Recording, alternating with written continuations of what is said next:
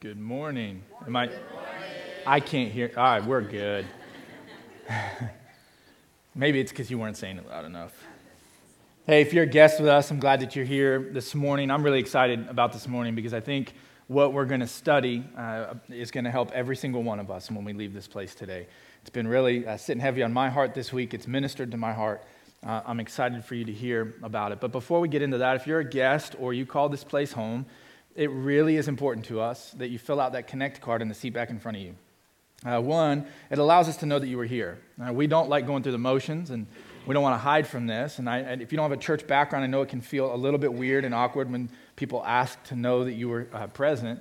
Uh, but as a church, we care for one another, and we believe in taking care of one another's needs, uh, praying for one another. And when you fill that card out, you let us know that you were here. That means a lot to us. So thanks for taking a moment, letting us know what you're interested in learning more about putting your prayer requests on that card. Uh, once again, it helps keep us connected uh, when it would be very easy to sit in a seat and disappear. Um, and so, thank you for taking a moment to do that this morning. Um, a couple other things I, would encourage you to grab that bulletin and that prayer insert. Uh, there are some really important prayer needs in the church. We pray for a minister uh, in another part of the country every Sunday.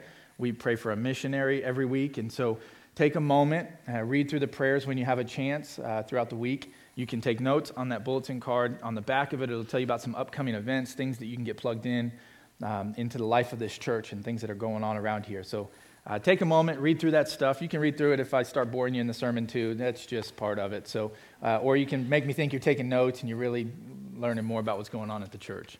Uh, before we jump in, though, let's pray. Ask the Lord to speak to us this morning. Father, thank you for this moment that we have every week where we pause. Um, schedules can be pulling us, distractions, different things coming up, deadlines. Uh, there could be some frustration from the previous week carrying over into this new week.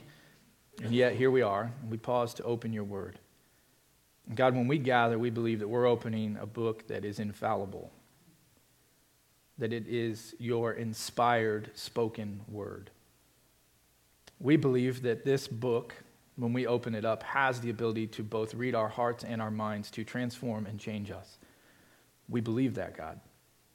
And this moment is no different than previous moments where we come with expectation and gratitude for you to change and shape our minds and our hearts this morning. God, as we begin to study the Holy Spirit this morning, my prayer is that we would have the understanding that you would want us to have about his role in our lives. Father, that you would uh, encourage us with the words of the scriptures this morning. And that genuinely, when we leave here today, there'd be something in us that has changed because of you and for your glory. And we pray in Jesus' name. Amen. So, we're continuing a series this morning called What We Believe. And we're walking through a lot of the core doctrines or beliefs of the church. It's a really good series to be a part of. I would encourage you to get on and catch up. We started with what we believe about God the Father, and then um, last week, David brilliantly walked us through what we believe about Jesus. If you did not get a chance to hear last week's sermon, go online.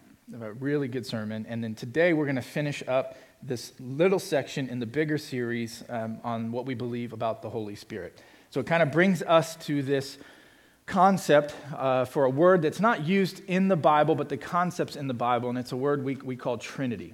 What we believe about God the Father, the Son, and the Holy Spirit. And we'll talk about that in a little bit. But what comes to my mind when I hear the word Trinity is this idea of trio. And so I want you to take a moment with the people seated around you. And when I say th- these words, I want you to tell the person seated next to you what comes to your mind. Famous trios. Famous groups of three. What comes to your mind? Take a second. Famous trios.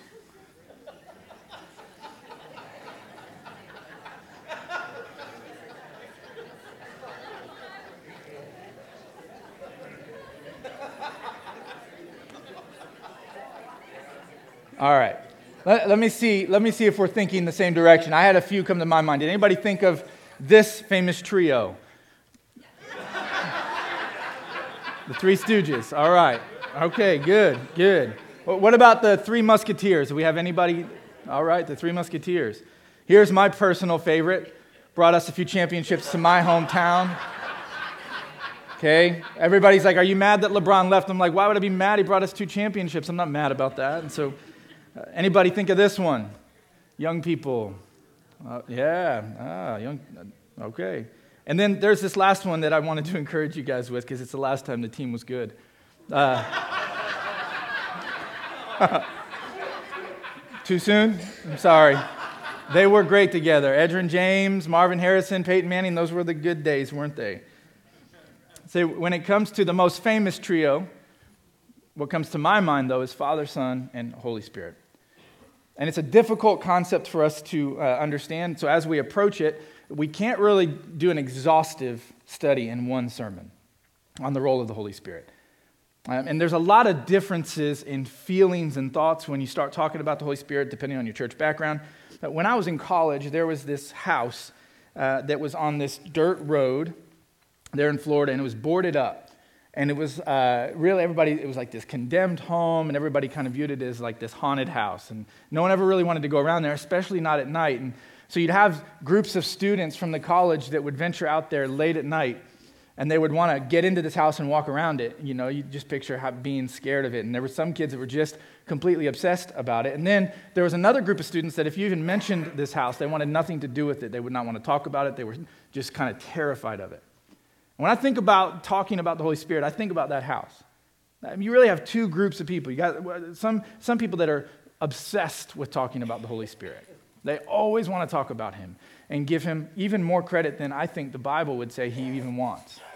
Uh, they, they give, they just, man, it's all about the Spirit, the gifts of the Spirit, and they really want to talk. Then you have another group, they don't want to talk about him at all, as though the Bible doesn't address him at all, as though he's not significant. And so today, in an effort to strike some balance, we're going to talk about the Holy Spirit.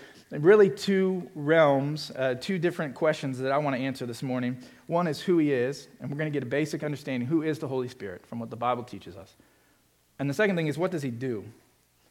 What does He do? And so we're going to be in John chapter 14 as we kind of uh, bring this portion um, of this series, and we're going to continue the series, but we finish our discussion on the Trinity we're going to be in John chapter 14. Let me give you a little bit of background while you're turning there. John 14 is found in one of my favorite books of the whole Bible, the Gospel of John.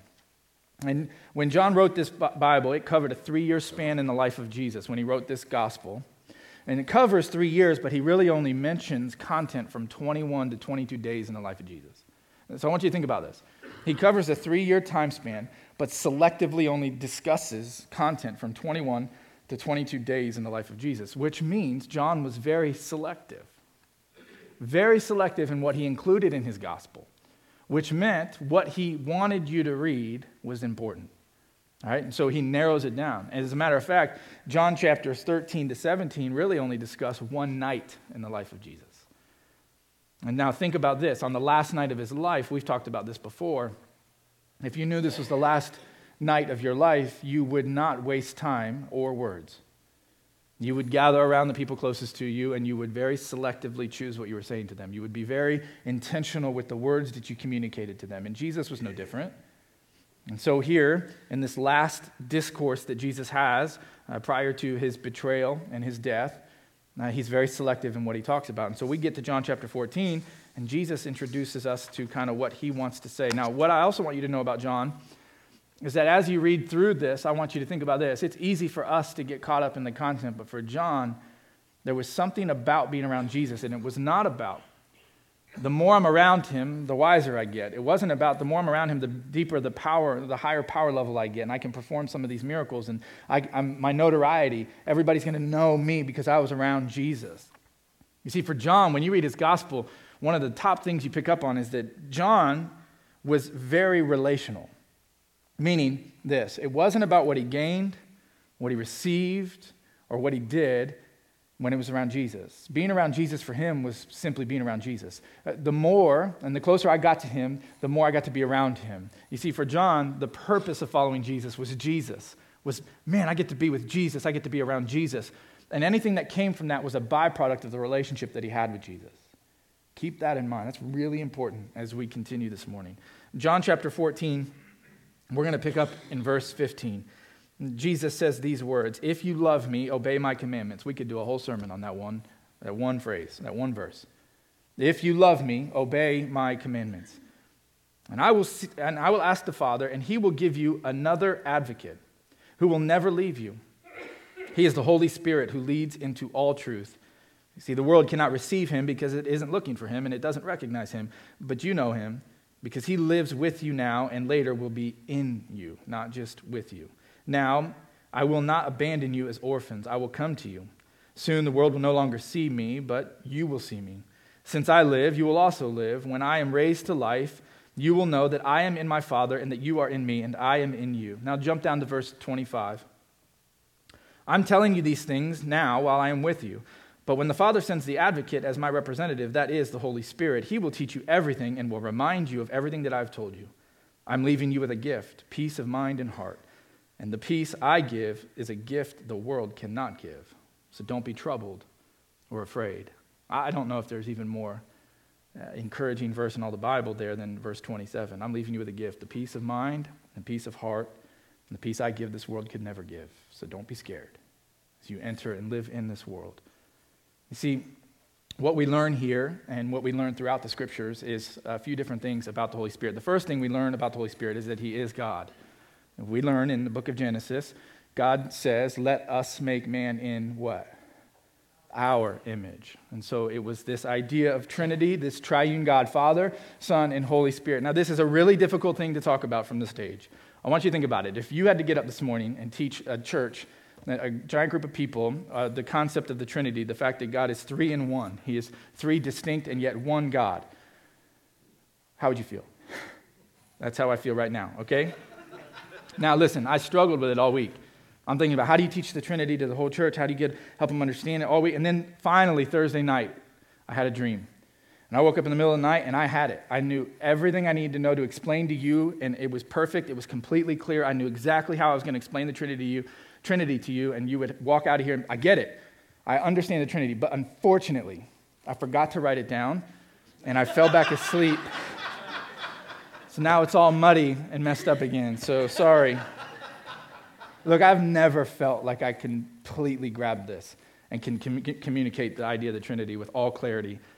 But let's give it a try to understand it a little bit better. Look, this is the essential uh, what you need to know essentially about the, the Trinity. There's one God who existed eternally in three persons.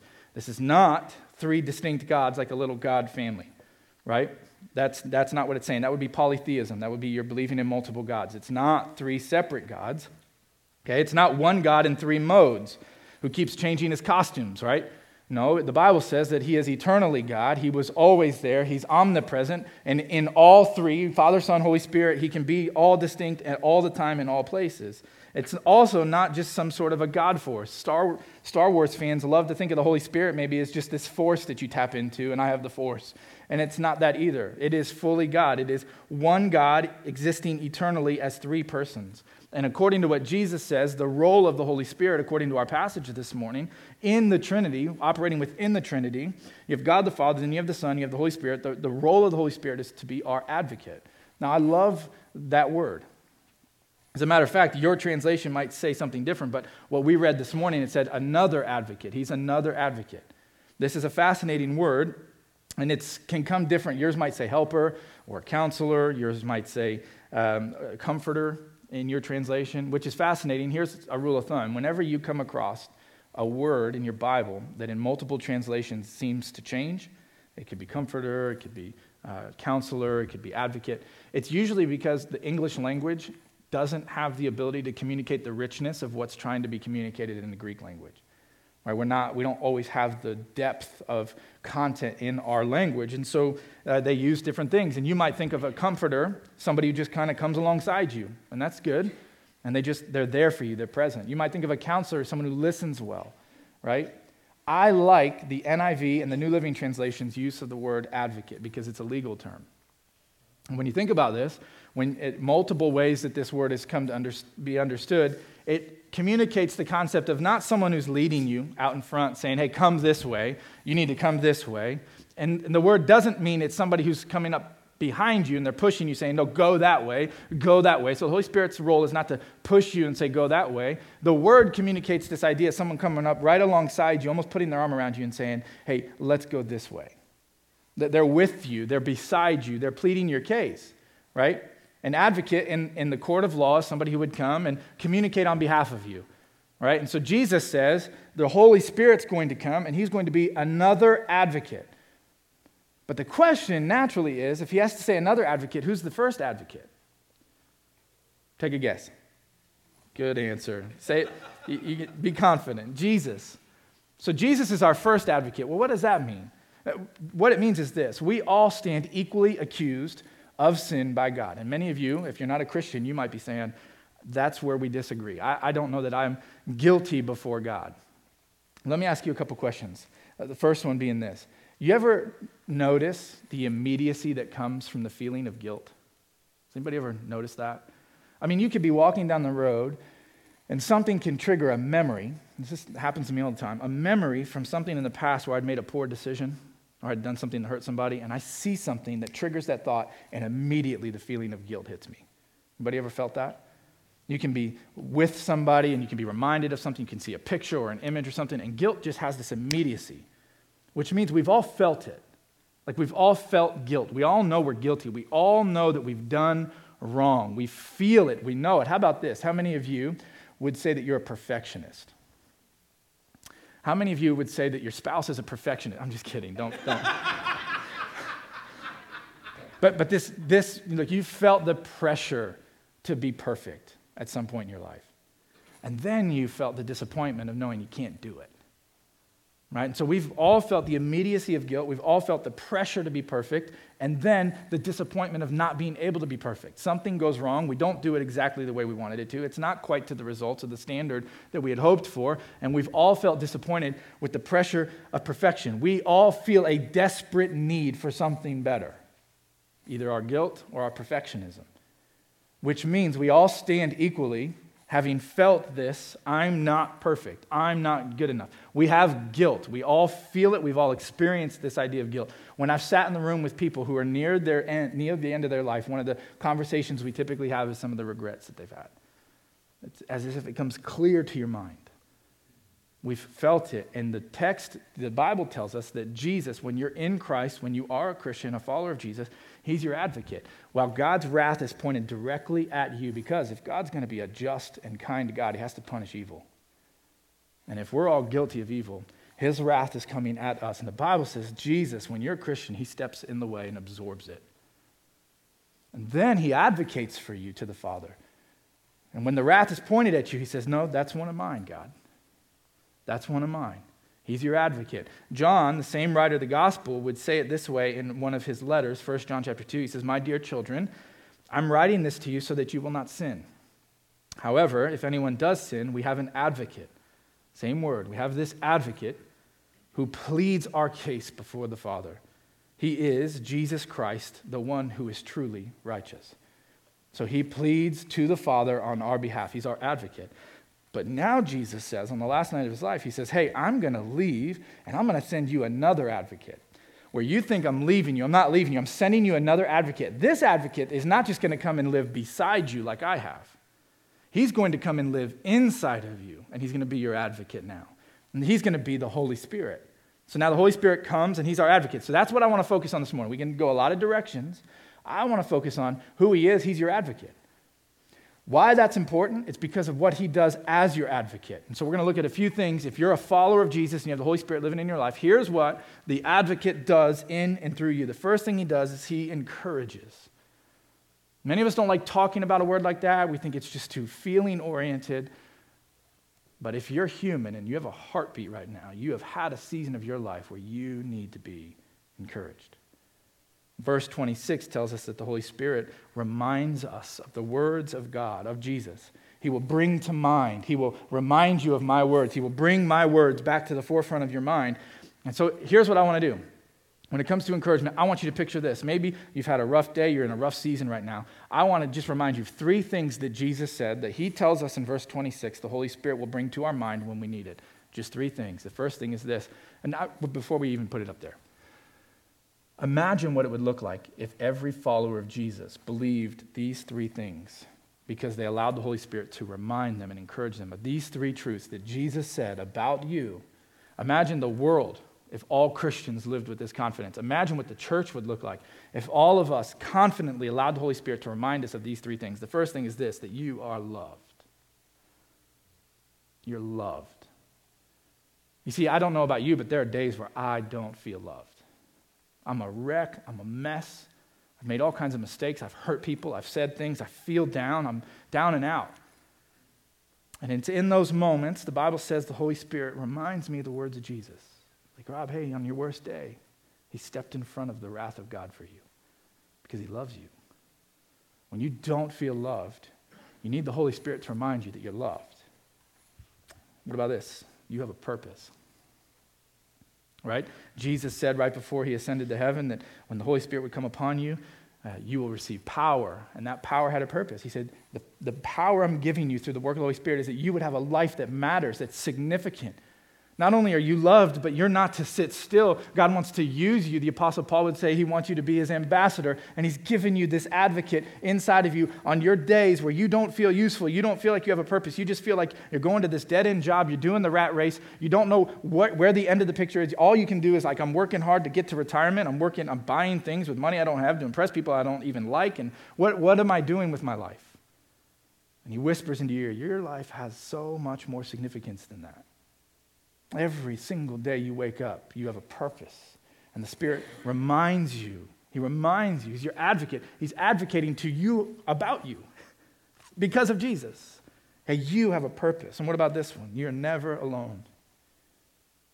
Jesus' words Hey, when I send you out with this purpose, because I love you, you need to be reminded you're never by yourself. In your loneliest moments where you feel like you're not making progress sharing faith with family members, when you feel like the mission of God is just exhausting you, I've been there. I've been there recently. I mean, recently just felt like, am I, what am I doing? Are we making progress here? Am I, what am, am I making progress reaching the people that I feel like God's called me to reach? Am I making a dent? Am I, what, and I need to be reminded, Rob, it's not all you. I need to be reminded I'm loved and I have a purpose. And that when I live out this purpose, I'm never alone. Like on your loneliest day, Jesus is with you because he has sent you an advocate. Here's the problem, though most Christians allow the Holy Spirit to sit dormant inside of them. They don't tap into the power that's available to them. It's a power that Jesus literally used the word power. You're going to have power. This power is to be reminded of what he has said to be true and to live that out. Do you realize that the power that is promised to you from the Holy Spirit gives you the ability to follow Jesus? See, Jesus started out by saying, If you love me, obey my commandments. I don't know about you, but there are days where I'd feel like, hey, the natural conclusion to that statement is, I must not love Jesus because I don't always obey his commandments. And then he finishes up and says, Hey, but by the way, it's not in your strength. I'm going to send an advocate. I'm going to send a helper. He's going to live inside of you. He's going to give you the ability to follow me and obey me and, and live my commandments. It's going to give you the ability to put sin to death inside of you. You realize you can't in yourself overcome the power of sin and the temptation of sin in your life, but with the advocate, with the helper, the, the Spirit of God living inside of you, that power that you have the ability to tap into gives you the ability to put sin to death and to serve people and to serve the church and to see the way God wants you to see. It's the power of the Spirit that lives inside of you, not your own willpower and ability. But for many Christians, we don't tap into that power that is so readily available to us. The second thing the Spirit does is He doesn't just encourage, but He prays for you. Do you, do you realize that? That when you have the Holy Spirit living inside of you, you and you come to those days, if you've had these days, where you just feel like, man, I don't even know what to pray anymore. I, I don't. Like, I'm just, I'm exhausted. I, in my weakness, I just, I'm, and I, I had a conversation with uh, Ryan, our student minister. He's got an aunt who's going through a really tough season. Uh, and, and honestly, her health is not looking good. They're heading up to see family uh, after, after church today to be with the family, uh, to say goodbye to an aunt that has meant the world to him. And throughout the week, we've had these conversations, real life conversations, not this, hey, let's put on a show and make ministry pretty. Just real, honest conversations of like, well, Ryan said to me, like, hey, it's not that my faith is gone, but it's like I'm exhausted. I'm tired. And as he said it, it's as if he was describing the, the, feelings that I've had numerous times in my life where it's like, I don't know what to do. I feel like I've prayed every day. I'm just tired. And he described it's not as though faith is gone, but it's as though sorrow is heavy. And sadness is heavy. It's like a weight. You see, but when you come to understand the role that our advocate plays in our lives, you understand this truth found in Romans chapter 8. The Holy Spirit helps us in our weakness. What a promise.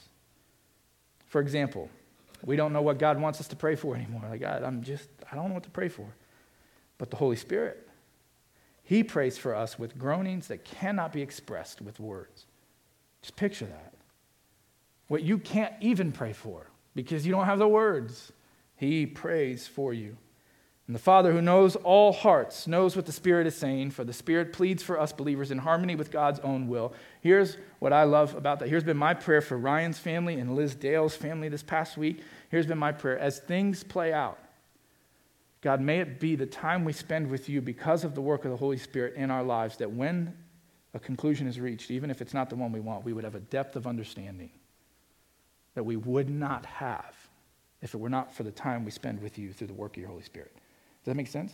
It's a different kind of prayer. It's not, God, give us what we want, and when you don't, you must not be real. It's, God, whatever you want to happen, give us a deeper understanding than we can have in our own strength. And the only way that's possible is the Holy Spirit living inside of you. So that when things go a certain way, you have a depth of understanding about what God's will might be in this situation because the Holy Spirit is alive and working inside of you. Last thing, he encourages us, he prays for us, and he leads us.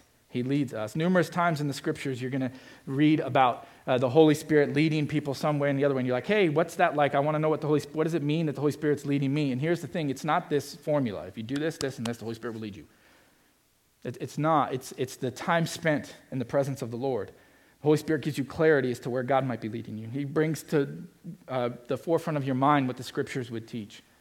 You see, the Bible actually teaches us too the Holy Spirit is saving you. He's, he's transforming you and changing you, right? Jesus saved you from your sins, the penalty of death, but you're continuing to be saved and molded and shaped. And then when Jesus returns, our salvation will find its completion. Here's what that means there's a word in the Bible called justification. The moment in time, we would tell you that when you're baptized, you come up out of the waters, your sins are wiped clean, you're a new creation. But then there's the everyday after that.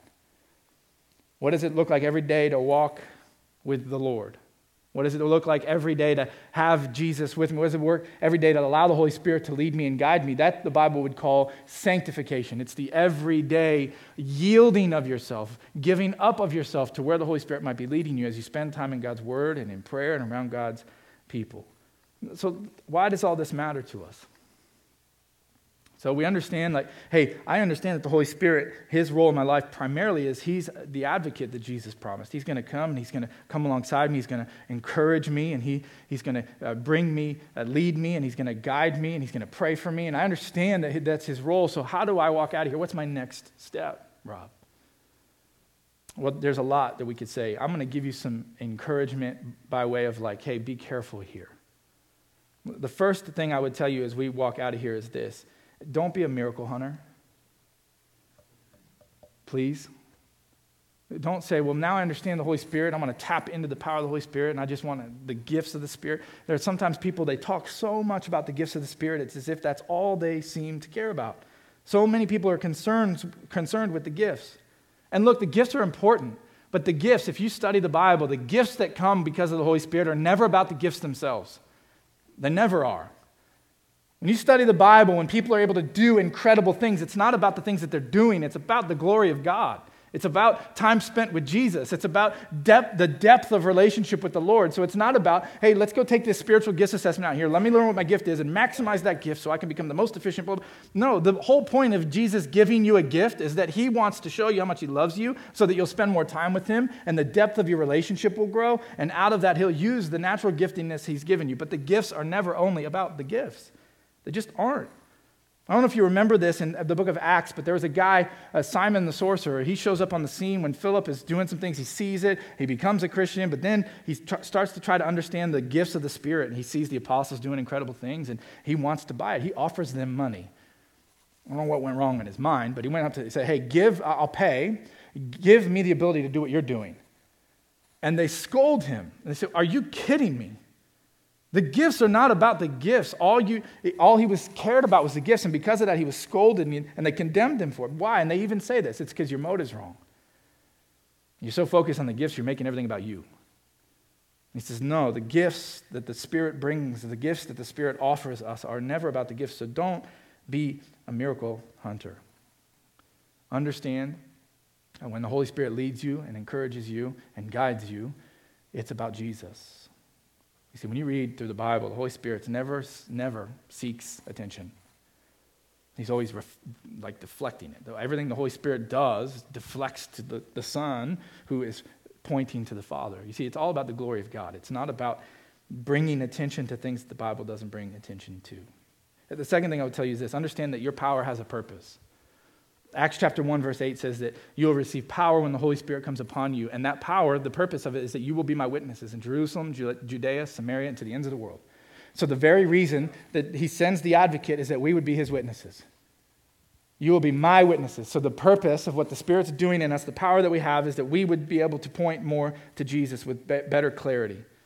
Now, this might be a silly illustration, but let me read a, portion of what Francis Chan talks about with gifts. And he says this about the role of the Holy Spirit in our lives. He says this This may be a silly illustration, but if I told you that I had an encounter with God where I told you that He entered my body and gave me the supernatural ability to play basketball. Okay, bear with it. It's actually a good illustration. Wouldn't you expect to see an amazing improvement in my jump shot, my, my defense, my ability to run down the court? After all, this is God that we're talking about, right? And if you saw no improvement in my athleticism, would you question the validity of my encounter? He says, churchgoers across America say that they have the Holy Spirit living inside of them. They claim that the Holy Spirit has given them a supernatural ability to follow Jesus, put sin to death, and serve the church. Christians talk about being born again and say that they were dead at one point, but now they've come to life. And yet, those outside the church see no difference in our lives. They begin to question our integrity, our sanity, or even worse, our God. You see, we have to tap into the power of the Spirit. We have to allow the Holy Spirit to encourage us. We have to know that He's praying for us in our weakness. We have to allow Him to lead us by the depth of our understanding of the Word of God. He leads us into all areas of our lives. I want you to think about it this way. Dallas Willard said this once. He says, Grace is opposed to earning, but it is not opposed to effort. You see, grace is opposed to earning. By you living out what the Holy Spirit's leading you to do, you're not earning God's favor. You got that because of Jesus. He's your primary advocate. Remember that? You didn't earn that. That was a gift of grace. But it's not opposed to you putting effort into following Him, taking seriously this power that's been made available to you. See, the difference for Christians is that we have the Holy Spirit to lead us and to help us and to guide us. We don't have to do anything on our own. He's there to help us with the effort that we put into it. We already have that power inside of us. Let me close this way. I read this week about a young man named Billy. Billy was born with a genetic defect and he had no right arm. So he's missing his right arm. But he had a really rock star mom. So this mom was like, hey, I'm going to treat him no different. And anything that he wants to get involved in, I'm going to do my very best to make sure he's allowed to get involved in it. So over the years, that's what she did. He would try all kinds of different things without that right arm. One day, though, he comes home and he says to his mom, he says, Hey, I want to do karate. And immediately she cringed, like, oh man, to think about what the other kids are going to say, what they're going to do, how they're going to look at him, to think about the karate instructor trying to teach him, but he, only, he doesn't have that right arm. And, but she was a person of her word. And she had told him, anything you want to try, we're going to do our best. So she takes him down there and they start karate lessons. And the sensei brings him in and he's excited and he teaches him this move, this incredible move. And what do you know, right there in practice, it works. So he says, hey, over a couple weeks, he says, hey, you need to enter a competition. So he does, and he wins. He wins the whole competition without a right arm. He says, that's incredible. Now I need you to, uh, we're going to enter you into a tournament now, not just a competition. So what do you know? He, he wins the tournament, advances to the regional part of the tournament. He wins that part of the tournament, really. He gets to the championship round of the tournament and enters into, and uh, the, the competitor catches him off guard and he defeats him and he beats him. And so now Billy's sitting there discouraged and frustrated and he begins to lash out. And he says to his karate instructor, he says, Are you kidding me? You only taught me one move. The only one move I was ever able to do. Why couldn't you teach me more? In the midst of the frustration, the karate instructor says to him, Hey, Billy, I taught you a move that in order for anyone to defend it, it requires that they grab a right arm. See, here's the point the power, the power that you need, you think you need, you already have. On your worst day, when the enemy's just beating you up, you feel drained because life is just hard and it's difficult. And you feel like, I need something, I need more. The Bible's telling us if you're a Christian, if you've been baptized into Christ, you have the Holy Spirit living in you. The power that you think you need, that desperate feeling that you need this power to overcome what's next, the Bible tells us you already have it. You just need to tap into it. You need to allow Him to encourage you. You need to realize He's praying for you when you in your weakness. You need to let Him lead you through your understanding of God's word where He might be leading you in this life. Friends, I don't know what you expected when you came this morning, but I just think what God wants to say to us is this on your worst day, please remember. The Holy Spirit wants to come alongside you and advocate to you. So let the advocate encourage you with the words of your Savior this morning. You're loved. You have a purpose. Every one of you. And you're never alone. Let's pray. Father, thank you. Thank you for sending Jesus to be our advocate. We don't deserve it. God, there are days where those triggers are strong and we feel guilt and remorse. We feel beat up, ashamed of what we've done, maybe who we've become. We need this power, and your word has encouraged us this morning that we already have it. It's already there, it's in us, it's living in us. We don't need to welcome it, we don't need to invite it, it's there. If we're Christians, Father, if we are followers of Jesus, the Holy Spirit lives inside of us. He's our advocate, He encourages us with the words of Scripture. Father, we find great comfort knowing that in our weakest moments when we don't know what to pray, He's praying for us. And when we feel like we don't know where the next step might be, that He is leading us. God, this morning, my prayer for each of us is that we would be encouraged by the presence of the advocate in us, reminding us of the words of our Savior that we are loved, that we have a purpose, and we're never alone. We pray for this in Jesus' name. Amen.